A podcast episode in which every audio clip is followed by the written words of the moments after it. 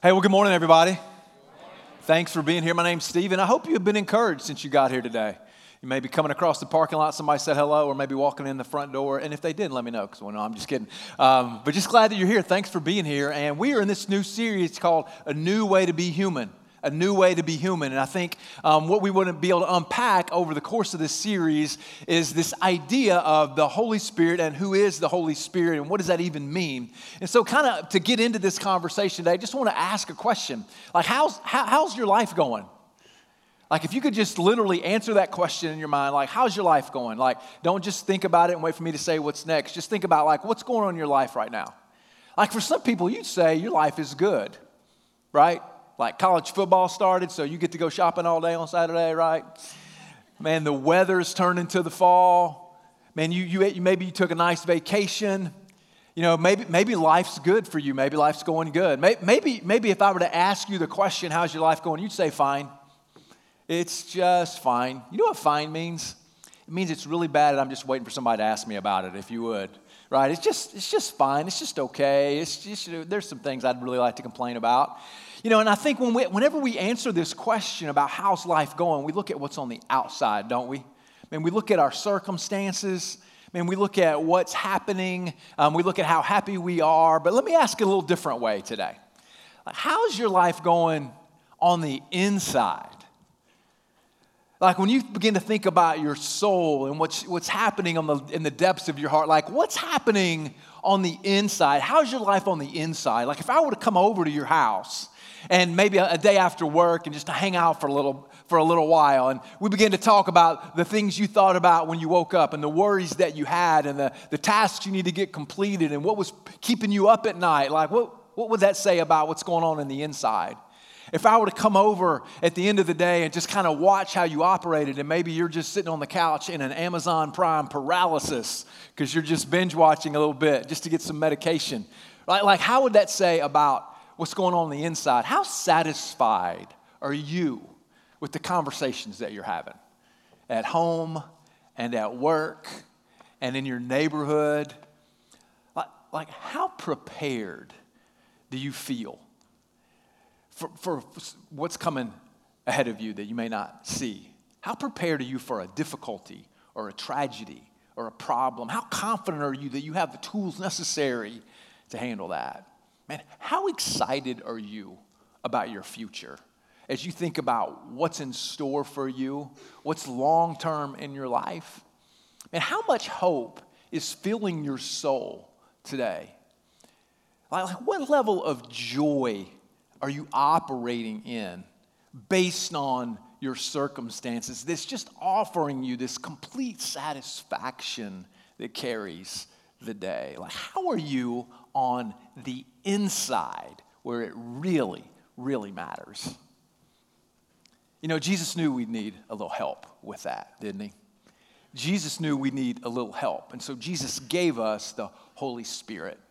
Jesus knew that we'd be distracted by all the cares of this world, by the shallow things in life that don't really matter. He knew that we'd face some competing, competing voices that would want to tell us what's important. And so he provided us what's known as the Holy Spirit. How many of you guys have ever heard of the Holy Spirit? So, a handful. So, so check this out. The Holy Spirit, Barna did a, a survey, and 60%, 60% of people who go to church actually don't believe there's a Holy Spirit. You see, the problem in our lives is we have a wrong view of who God is, and that's the problem in our churches too. And some of you grew up maybe in a liturgical environment. So when you hear holy, and, you, and your experience of church is a little more buttoned up, let's just be nice and say it that way. A little more buttoned up, a little more straight laced. And you can, you know, you know about the Bible because you read it and you know about singing and you sing it. But the Holy Spirit, like, we just leave him out sleeping in the van with cousin Eddie because he can just make things go wild. Now, and then on the other end of the spectrum, you got the charismaniacs, I mean, the charismatics. Um, and see, just because you laughed, you know. If you know, you know, right? And there's just this overwhelming, hey, let's just let the Spirit decide. We're not even going to plan. Um, and so there's, there's some extremes when it comes to that. But, but there's, God has given us a helper. And his name is the Holy Spirit. And we're going to talk about him over the course of the series. But today, today, I just want to introduce you. I just want to introduce you to the guide that God has given us. Amen? So, scribe our Bibles. We're going to be in John chapter 16. John chapter 16. Now, John was uh, a follower of Jesus. He was an eyewitness to the accounts, the life of Jesus. John was known, his nickname was the disciple that Jesus loved. Like, can you imagine having to hang out with that guy? Like in your Peter, you're like, why does he have to be the one that Jesus loved? I mean, he's got bad breath. Jesus, like, what's the deal with that? Like, but he gets this nickname. He's the one who Jesus loved. So he has a unique perspective on the life of Jesus. He, you know, reads it and tells it to us through his filter. And as we get to this particular part, of the story and the life of Jesus, what you got to know is Jesus is just hours away from his execution. Okay, they have lived with him for three years. They have spent time with him. They've counted on him. They've depended on him. Their hope was in him, and now he's about to be gone. And it's gonna, it's gonna feel like a disaster for them. They're gonna feel alone and without help and without guidance. They're not gonna understand how to make decisions. They feel like they're not gonna be able to go forward and do the things that God had called them to do. So he wants to tell them and let them know that he, He's got them. He's to take care of them. So in verse 7 is where we're to start reading today. It says, Nevertheless, again, Jesus just told him that he's going to be leaving. So he says, Nevertheless, I tell you the truth. It is to your advantage that I go away. In other words, it's to your profit. It is actually better for you that I'm not here physically. It's to your advantage that I go away. For I, if I don't go away, the helper will not come to you. Now, helper is the word for the Holy Spirit. That's how he's referred to here. There's a lot of other uh, ways that he's referred to in the Bible. You have uh, the Spirit of Jesus, you have the Holy Spirit, you have the Spirit of God, you have the Spirit of truth. There's different ways that he's described, but here he's, Jesus is, is calling him out as the helper. He says, The helper will not come for you, but if I go, I will send him to you. And when he comes, he will convict the world concerning sin, righteousness, and judgment. Sin, righteousness, and judgment. You see, what Jesus is pointing out and what he wants them to remember and what he's reminding them of is that we live in a world at war. Amen? We live in a world at war. How else do you explain? How else do you explain when some terrorists fly an airplane into a skyscraper and kill thousands of people? Like a date today that we, we memorialized, that's marked all of us. How else do you explain that? How else do you explain a pandemic that kills millions of people and throws our world into turmoil? How else do we explain the evil in the world other than there's we live in a world at war? And we have to remember that. Now, I realize it may sound like we're sensationalizing what's happening, or maybe it's just a fantasy of what's going on. But, but even if you don't have a framework to believe that there is Satan who is involved in the evil, you have, to, you have to believe it comes from somewhere. And what Jesus wanted to remind them of when he uses this word judgment is that we live in a world at war. And if we live in a world at war, we need help. We need help. It says, so it's convic- sin, righteousness, and judgment. Concerning sin, because they don't believe in me. Concerning righteousness, because I go to the Father and you will see me no longer. And concerning judgment, because the ruler of this world is judged. Now he's talking about Satan right there when he says the ruler of this world. Verse 13, it says, When the Spirit of truth comes, he will guide you into all truth. So you have this word guide. For he will not speak on his own authority, but whatever he hears, he will speak, and he will declare to you the things that are to come. He will glorify me, Jesus, for he will take what is mine and declare it to you. All that the Father has is mine. Therefore, I said that he will take what is mine and declare it to you. And I'm going to unpack what that means in just a second. So, the first thing we see right here is that, man, the Holy Spirit's our guide. Like, this is the guide that God has given us to get through life. The Holy Spirit is, He, he is our guide. Now, I love this, I love this phrase that He uses, helper. Now, the word for helper literally means a friend who takes action in a time of need. A friend who takes action in a time of need. You got friends like that? Like when you need something, they'll take some action for you. Man, when you run uh, into a health problem, they'll show up with food at your doorstep and pray over you and take care of your plants and feed your dog. They'll, they'll take care of things. A friend who will help in a time of need, a friend who shows up to be there. And so Jesus promises this, this helper who's coming to help us. Now, now, if Jesus, the King of the world, the King of the universe, our Savior, our, our Redeemer, the one who conquered death, says that He's sending a helper, what does that imply? We need help. Hello? Like, like we need help. Now, I don't know about you, but I don't like to admit I need help. I, I like to think I can do it. As my kids used to say when they were little, me do it, me do it. And we say it for the rest of our lives. You know, guys, we're notorious. We don't need help. That's why we never ask for directions. And that is why we think Waze is God's greatest gift to humanity. Because we don't have to anymore. And we just have to trust it. But even then, it's like, I don't believe Waze. I think I'm going to go this way. And then four hours later, you make it there. You know what I'm talking about? Like, we don't, we don't like to help, ask for help. We don't like to point out weaknesses that we have. We don't want to point out where the facade is cracking. Man, we, we don't want to point out the problems we may be having, the questions we may be dealing with, the insecurities that may be bubbling up in our life. We don't want to talk about those. We don't want to act like we need help. But Jesus says we need help. And so he has sent help. And it is a guide that we call the Holy Spirit. Man, we need help every single day. It reminds me a little bit of a Sherpa. You guys know what a Sherpa is? Good, I'm gonna tell you anyway. Um, so, a Sherpa is, is, is a, a, guide who goes along on a mountain climbing expedition to help out. I think I have a picture of a Sherpa right here. That's, that's me dressed as a Sherpa. Uh, no, I'm joking. Uh, but that's a Sherpa, right? And so a Sherpa does, they carry some things, they help guide you. Now, uh, several years ago, I had the opportunity to go and hike in the Machu Picchu. And when you hike the Machu Picchu, they give you a Sherpa to go along with you. The Sherpa helps carry some of your equipment. They kind of point the way forward. But the reality is, at, at Machu Picchu, um, the, the trail is pretty well marked. And you're not like rock climbing or ice climbing. You're just following the trail. So they're really just helping you carry your junk, is basically what they're doing. Now, they do some other nice things, like they give you that coca tea every morning so you don't altitude sickness, and I think it does something else too, if I'm just being honest. But, you know, they do some other things, but they're really just helping. Now, contrast that with a Sherpa who would help you climb Mount Everest. Now, a Sherpa who would help you climb Mount Everest, first of all, their body handles oxygen differently. It's able to process oxygen differently one reason is because they grew up in that area in Nepal or in that region where Mount Everest is, but also they've done it multiple times. So that when you get in a situation and you need oxygen, they can bring you oxygen because they're, they're just, they just operate differently. They go ahead of you and they lay out the trail. They be, they're sure that the ropes are tied together to help you to be able to climb. They get rid of trash and debris along the way so that you can have a clear path to get to the summit of Everest. And life is way more dangerous than climbing Mount Everest. And we need a helper. We need someone who provides for us, someone who can do the things that we can't do. Can't do. I mean, we need someone to go ahead of us, to show us the stop signs. We need someone to hover over us, to give us protection. We need someone behind us, beside us, to guide us down the path. And this is, this is what the Holy Spirit does for us. Man, the Holy Spirit, He is our guide. Now, now, the way I like to describe him, because you can't define a person, but to describe it is he is God's active and personal presence in our lives. God's active and personal presence in our lives. So just think about that word active for a minute. Now, we like to treat God as, you know, not paying attention maybe or not active because we like to do it ourselves, but He's active. You know, my, one of my sons is in town and he has a 14 month old.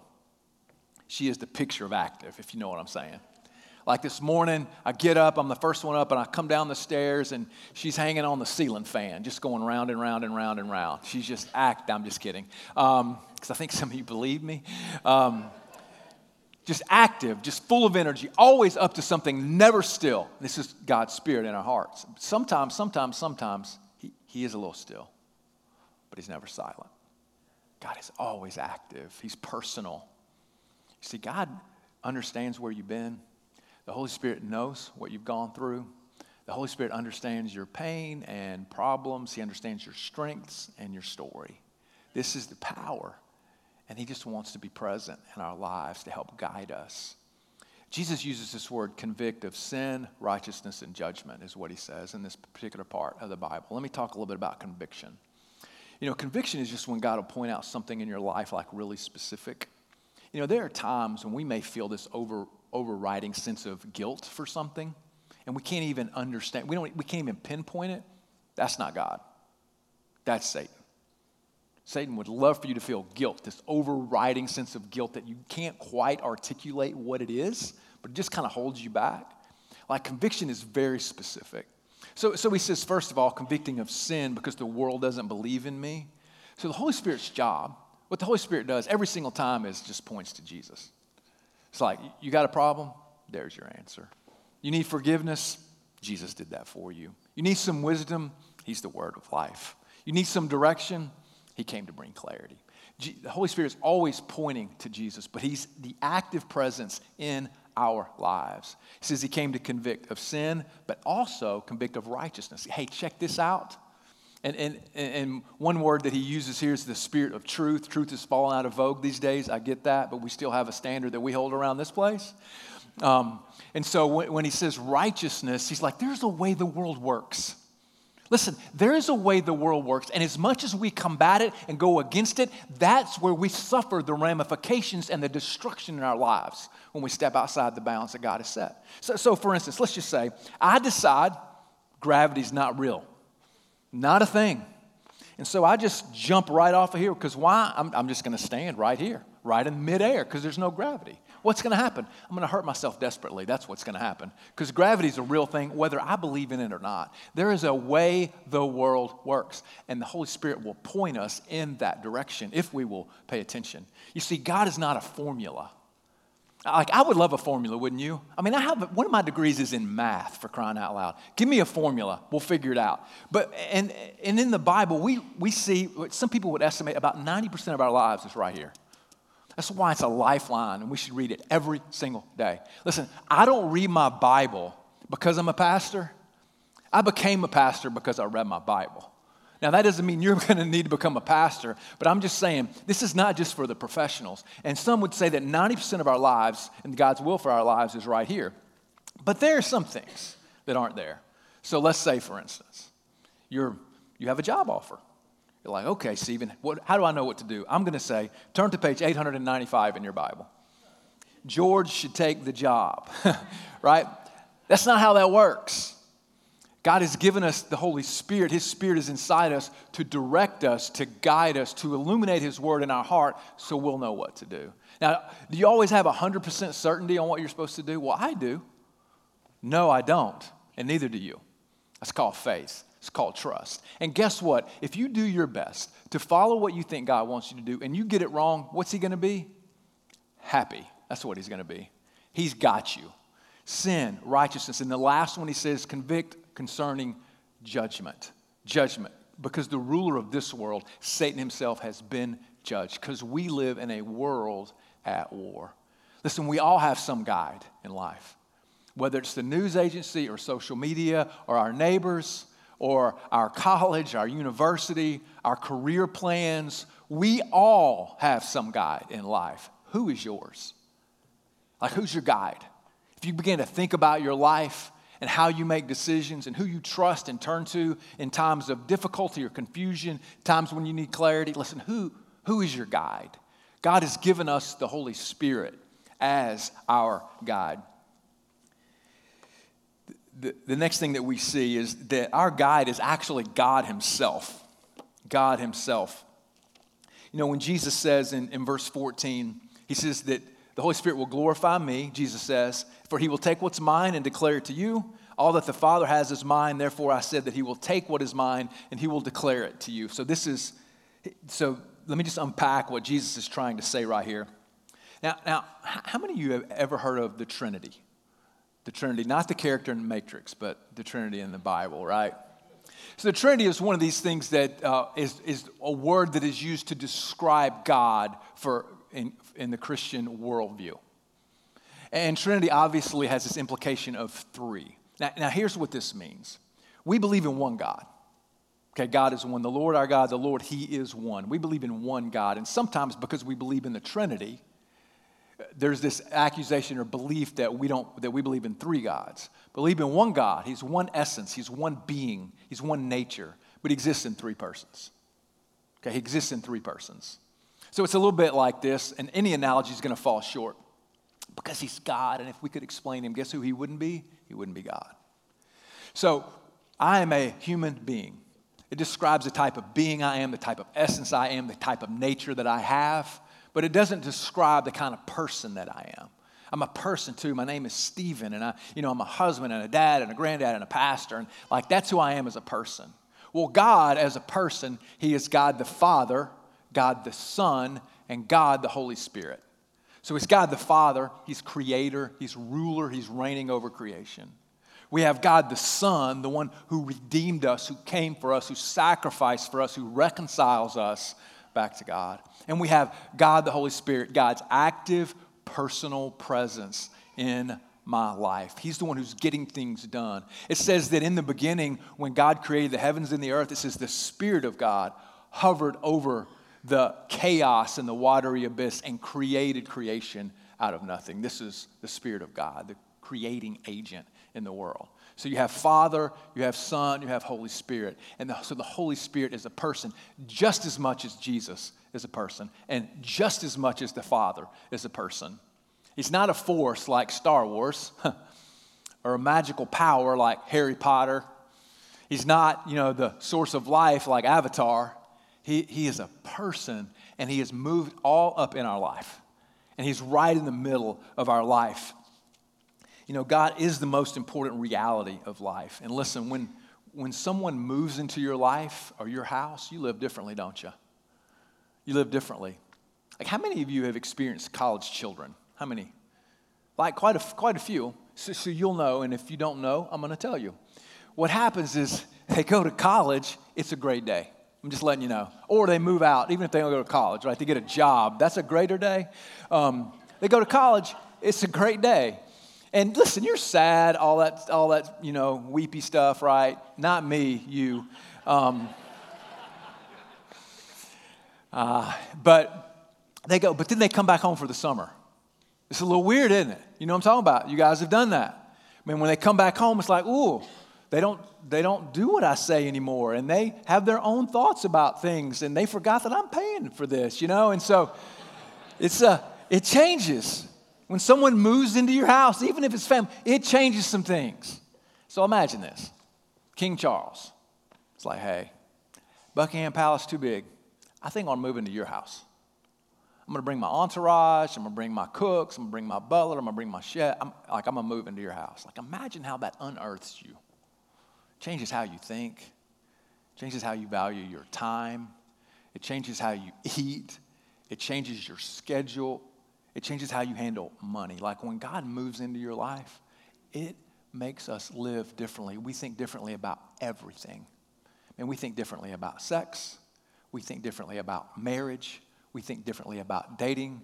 We think differently about work. We think differently about parenting. We think different. Why? Because our guide is God, and God calls us to live differently. Now, when he uses this word truth in verse uh, yeah, in verse 13, he uses this word truth. He says, He will guide us into all truth. He is the spirit of truth.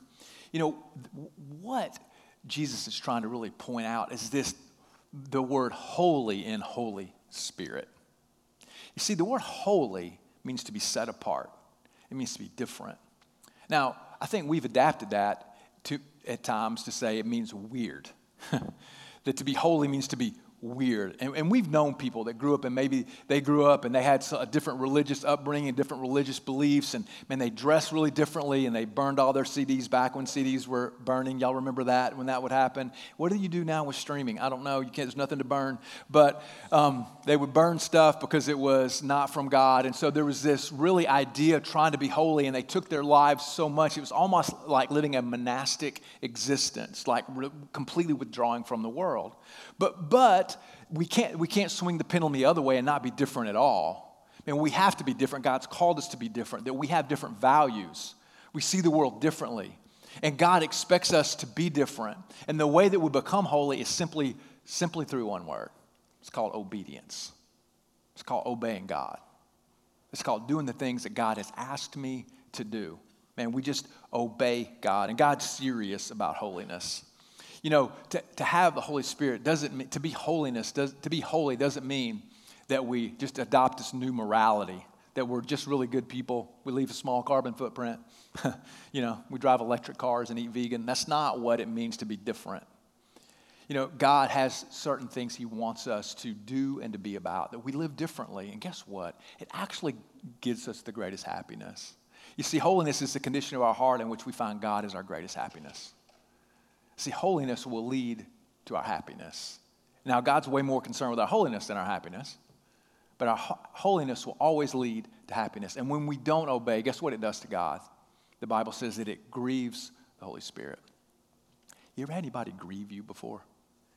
maybe a family member that betrayed you, maybe an employee that undercut you, maybe a friend who was disloyal to you, maybe, maybe a child that was rebellious. And it just grieves your heart when that happens. And we can actually do that to God, to the Holy Spirit, because the Holy Spirit is a person. See, the Holy Spirit's active in our life.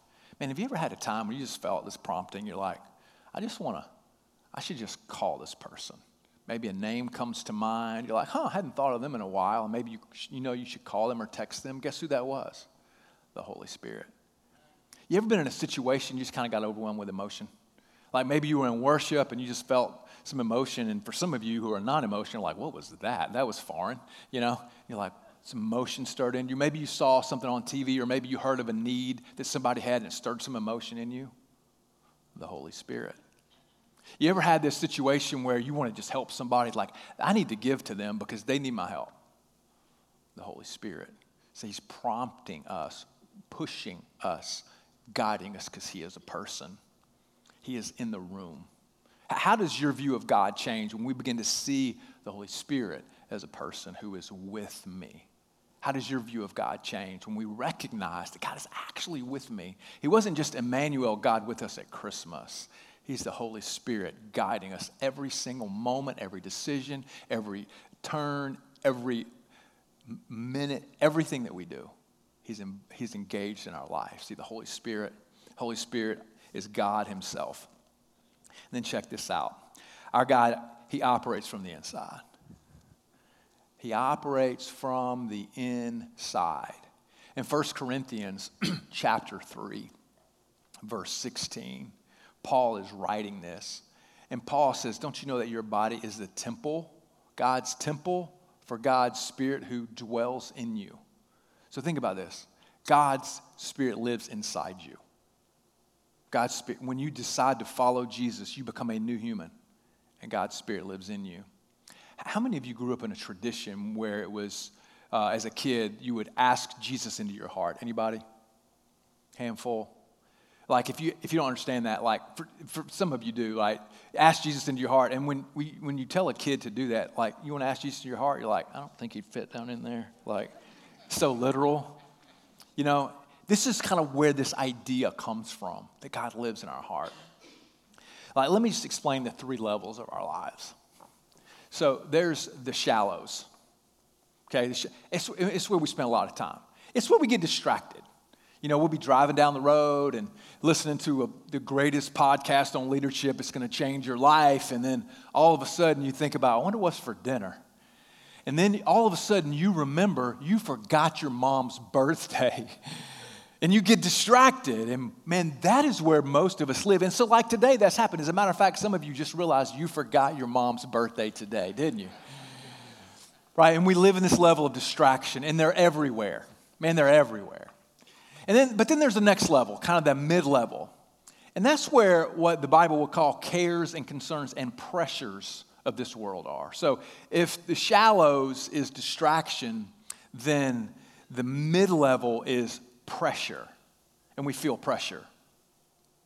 You know, research has shown that even coming out of the pandemic, even coming out of where things are, quote, back to normal, they're not back to normal, are they? You know what's back?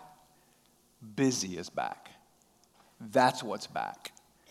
And that while we thought many things would go away and subside, what's happened is now that travel is back to normal, which most of you, a lot of you travel, and it's back to normal. School's back to normal. Thank God, parents, come on.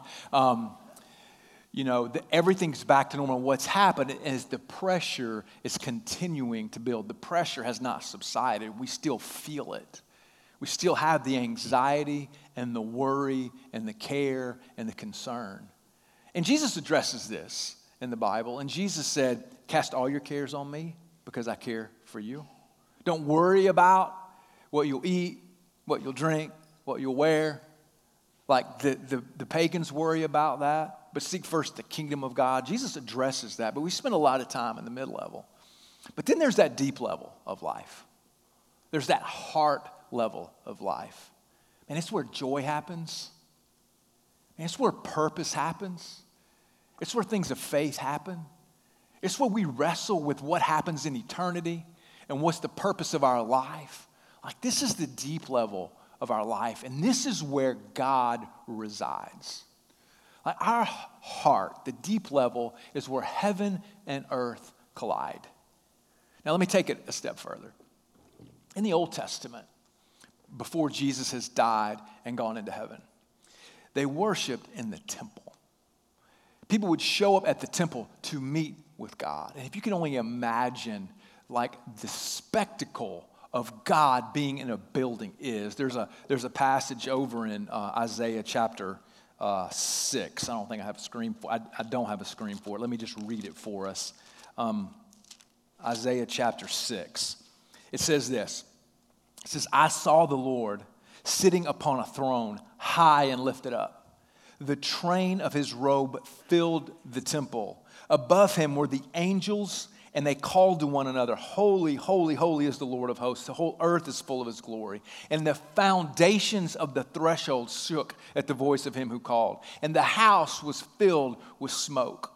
So you see this image that we have of God in the temple, filling the temple with God's glory and God's majesty, and that smoke begins billowing out, and it sounds like peals of thunder in the temple. Like, can you imagine the fear and the awe that would happen if you were to walk into that situation and that was happening? What Paul is saying in Corinthians is that all of that has moved right here in our hearts. That we're created in the image of God to house the glory of God. That God wants to do something in our hearts to change how we think, to change what motivates us, to change the actions that we have. And this is where God is living. God is living in our hearts, and too much of our time is spent in the shallow and the mid level of life. Like we spend too much time being distracted and too much time feeling pressure. Because listen, when you get you get that right, you become a new human. When you get that right, you see the world differently. You see the world differently, and God begins to operate in your heart. Like we have the glory of God actually living inside of us. Every decision, every moment, every desire, every thought, right here. And we got to figure out how to cultivate that, church. Man, how, how do we, how, do we do that? So, as we've looked at this person of the Holy Spirit, man, he, he moves into your life and he begins to govern everything about us for our, for our good and for our, for our holiness, which will eventually lead to our happiness. But to get to the inside, you have to let him in. There, there's a passage in Revelation chapter 3, the la- very last part of the Bible. And it says, Behold, I stand at the door and knock. And this is Jesus talking about the door of our heart. He says, I stand at the door and knock. Whoever opens the door, I'll come in, eat with him. He'll eat with me. He's just knocking. And it kind of looks a little bit like this. You're just going through life, distracted and pressured. And God shows up and says, Hey, Stephen, let's open that door over there. I'm like, well, what, what, what door? I didn't even know there was a door over there, God. Like, what are you talking about? He's like, yeah, that door. Let's just open that door.